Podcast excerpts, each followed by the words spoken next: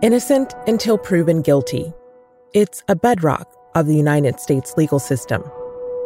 But hundreds of thousands of people sitting in jails across the country have never been convicted of a crime.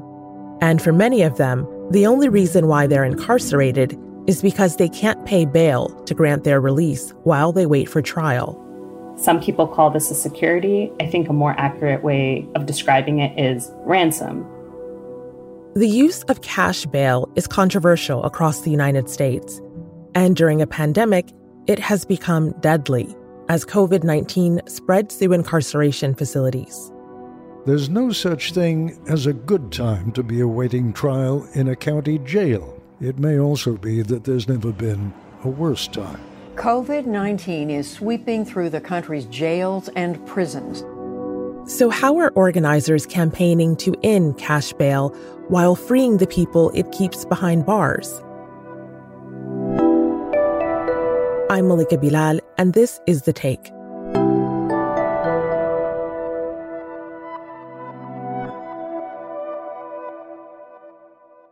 To learn more about the issue of cash bail, I talked to someone who works for a fund fighting against it. My name is Nabiha Maqbool. My day job is a civil rights attorney. But when I'm not doing that, I work with the community led bail fund called Believers Bailout. So, before we get to the work of Believers Bailout, let's talk about why the need for your work exists in the first place. There is the issue of cash bail. The US is one of the few countries in the world that has such a system. Can you explain how it works? Absolutely. The United States, across many jurisdictions, use money as a way to secure people's release, which means courts will let people go as long as they promise to pay a fee that will be returned when they appear again in court. So, say you get arrested. For many people in local jails, this could be due to something as small as a traffic offense, like driving without a license or having overdue fines. Once someone's arrested, they're processed in a jail and they are added to the system and they are given a court date. Once that court date is set, however, a judge has the discretion to decide whether a person should be released on their own recognizance knowing that that person will return, or the judge can choose to tell that person that they have to pay a bond to the criminal system to ensure that they return. For people who can't pay that bond, they will be relegated to staying locked up until their court date happens. They're required to be incarcerated before they've even had an opportunity for a trial. And as a reminder, in the US, a person is innocent until proven that they are guilty of what they're accused of. Activists trying to end cash bail say it helps fuel inequality in the American legal system. So the logic is once a person has been charged with some kind of criminal infraction, they are hypothetically entitled to a presumption of innocence. But in reality, what cash bond does is it allows wealthy people to walk free before their trial, and it requires those who don't have that wealth to sit in a cage. If you don't have the funds, if your family or your community doesn't have the funds, then you are in a situation where you're forced to go to someone like a bail bondsman who will pay the bond for you and then extract more money for having to have done that service. This private bail bond system Nabiha is describing is a $2 billion industry. A for profit bail system allows companies to post bail for some detainees in exchange for a fee, usually about 10 to 15% of the bail. For profit bail is just one part of the wide web of mass incarceration. And report after report has found that this system disproportionately ensnares people of color especially Black people. That system includes jails, which generally house people who are waiting for trial or serving shorter sentences. It also includes prisons, which hold people serving longer sentences, as well as ICE facilities that detain people who are moving through immigration courts. The US incarcerates more people than any other country in the world. When you combine things like ICE incarceration, prisons, jails, there's an entire economy that is being made off of people who are incarcerated. and money being taken from citizens to invest in these systems. Bail funds, like the one Nabiha organizes with, help raise money among the community. That way, people who need to post bail can do so without paying high fees to for profit bail companies. So, the Believers Bailout campaign was created to help some of the people caught up in that system of cash bail, right? H- how does the campaign work? Yeah. So, Believers Bailout specifically was started by a group of Muslim academic women who realized that this bail bond system criminalizes people and, in particular, subjects them to anti Muslim racism, anti Black racism, and enmeshes them in the prison industrial complex and saw it as the obligation of the Muslim community to step up and do something by way of collecting funds to pay these bonds to allow people to go home to their families and communities while they await their trial and fight their charges. Believers Bailout is an abolitionist organization, which means they're working towards a world without prisons. And Nabiha says they emulate a lot of the other community bail funds that have been around for years helping to cover costs in some of the 10 million arrests made annually in the United States. There are plenty of these funds. Some work with specific populations. A handful of moms celebrate their freedom, part of a Mother's Day push to bail out parents who couldn't afford to be with their families. Many others became popular last year to bail out protesters arrested in the uprisings to demand racial justice. A local organization has created a jail fund. Now, there's a lot of groups like this popping up across the country to help people arrested at these protests. Believers Bailout focuses on Muslims who need to pay bail. And they ask other Muslims to help by using their zakat for the bail fund. So, what is zakat? So, zakat is a obligation of Muslims to discharge a portion of their wealth, like a tax, and have it go to categories of people, including those who are poor, people who have a burdensome debt, and also freeing people who are enslaved.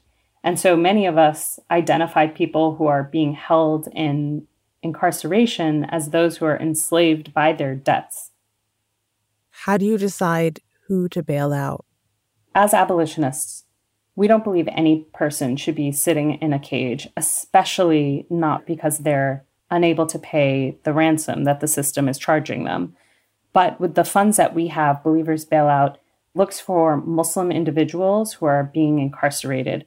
And every year, they run a campaign during the fasting month of Ramadan to pay bail for incarcerated Muslims. If you're Muslim and incarcerated, you're unable to do really basic practices, be it go to a Friday congregational prayer while you're incarcerated, for Ramadan, that means a lot of people are not being given their meals at the appropriate time so that they can partake in the fast safely. They're not given Qur'ans and other religious gear. And so, because we know that Muslims are targeted and surveilled in these systems, we identify people that we can bail out. In the three years that they've been operating, Believers Bailout says they've released more than 50 people. The very first bond that we paid was for an individual who is the father of four. He had a job, he was supporting his extended family with it. He was then sitting in Cook County Jail for months before his trial because he didn't have the funds to pay his bond. When he was released, he was able to go back to his family, see his children, and he was also allowed by the court to then go back to work so that he could support his family. And I think this example really indicates what it is that pretrial incarceration forces people to do, which is it isolates them from their loved ones. It takes away resources from that individual and from the family.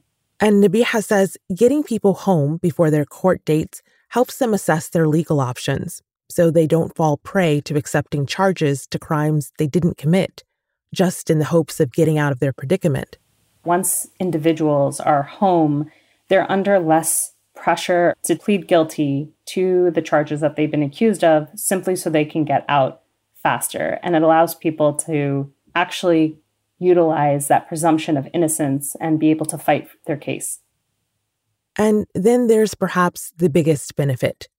not sitting in what is tantamount to a cage while they fight charges, big and small, lodged against them.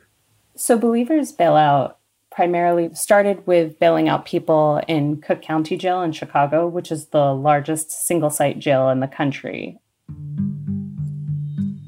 And if you've ever visited this building, it's this enormous complex of concrete, these units where people are caged right next to this enormous courthouse having been there myself, it's very daunting having to go through first security and then this labyrinth maze to get anywhere. And then simply going to the waiting room is a series of pseudo cages. And so being able to be there and present to pay someone's bond, to have them released and have them walk out of this facility, not only is freeing physically, it feels spiritually freeing to get out of a place where you can't see the sky, walk out onto the street just steps away, and know that you are now back where you can freely move and hug your family. Having seen some of that myself, those reunions are both joyous and heart shattering because they shouldn't have to happen at all. Like Nabiha mentioned, the Cook County Jail is the largest single site jail in the U.S. So when the coronavirus pandemic first hit the country, it quickly became a cluster for infections. The rate of coronavirus at the Cook County Jail tonight, 50 times higher than the rest of the state of Illinois. The jail now considered to be the most infected single spot in the country. By April of 2020, hundreds of people detained in the jail, as well as jail staff, tested positive for the virus. Detainees put signs up in the windows for people outside to see. The sign said things like, Save us and Don't let us die. Cook County released some detainees, like Charles Woodhouse, to help deal with the overcrowding. Here's what he said to the Associated Press about the conditions he witnessed while he was incarcerated. The virus is causing chaos. The, the, the detainees are losing their minds because they have less time to speak to their loved ones. As far as cleanliness, the place is just disgusting. I seen the guy like from completely healthy to ill. He was young, to like around my age, like 25, 24, and just like destroy him. So, yeah, you you you see it. Despite releasing detainees like Charles, more people are being held in Cook County Jail now than in the beginning of the pandemic. And the health crisis wasn't confined to jails. It also hit prisons and immigration detention facilities, and it was happening around the country. Some of the biggest COVID 19 outbreaks in the U.S. are in the prisons and jails that house more than 2 million people. More Texas jail and prison inmates and staff have been infected and killed by COVID 19. Rikers Island in New York City's East River currently holds more than 4,000 prisoners. It is a toxic breeding ground for COVID 19. So the conditions at jails have been incredibly dire, and a lot of this is coming from people who are incarcerated and communicating their experiences to their families and advocates. That's something that our colleagues heard while investigating a piece for the Al Jazeera show Fault Lines. They looked into the outbreak in California's San Quentin prison, and they spoke with Belinda Morales, whose fiance Marcos died of the virus while he was incarcerated. I would tell him, Are the guards wearing gloves or anything like that? And he said, Mija, that's not gonna happen here. He said, They don't care about us. I used to tell him, Make a mask out of your socks. I said, Because it's killing people. When you're incarcerated, basic health protocols like hand washing and social distancing are out of your control. Many people don't have access to basic things like soap or hand sanitizer. These are prisoners who are caring for their own health, and so when they're getting sick, they can only turn to each other because their requests for health care are completely ignored by prison officials. Nabiha says the spread of COVID in these incarceration sites was something to be expected. Jails and prisons and ICE facilities in this country have always been sites of public health emergencies. particularly starting in the 1970s when there was a real crisis in mass incarceration. People have been crowded together in units that were never designed to hold more than one person. Any disease that gets introduced in these areas quickly spreads through the population. And the spread from prisons into the rest of the population complicates the often cited argument that mass incarceration is necessary for the public good. Because if the logic of jails and prisons is that it's for public safety, the risk of infection to individuals and the subsequent spread to communities would create the exact safety risk that was trying to be avoided. So, how has the pandemic changed the kind of work that Believers Bailout does now? First, it really put pressure on us to continue to bail out as many people as we could, as fast as we could.